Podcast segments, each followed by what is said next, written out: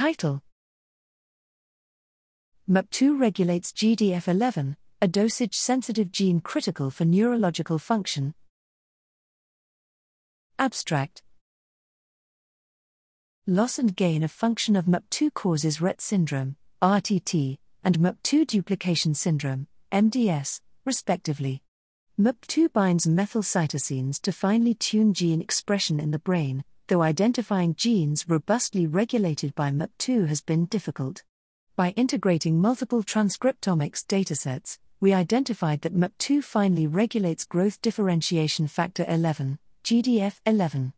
GDF11 is downregulated in RTT mouse models and is inversely upregulated in MDS mouse models. Strikingly, genetically normalizing GDF11 dosage levels improved several behavioral deficits in a mouse model of MDS.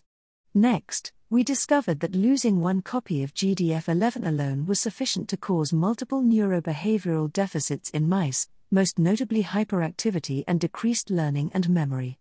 This decrease in learning and memory was not due to changes in proliferation or numbers of progenitor cells in the hippocampus.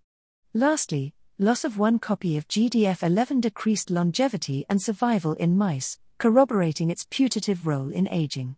Our data demonstrate that GDF11 dosage is important for brain function.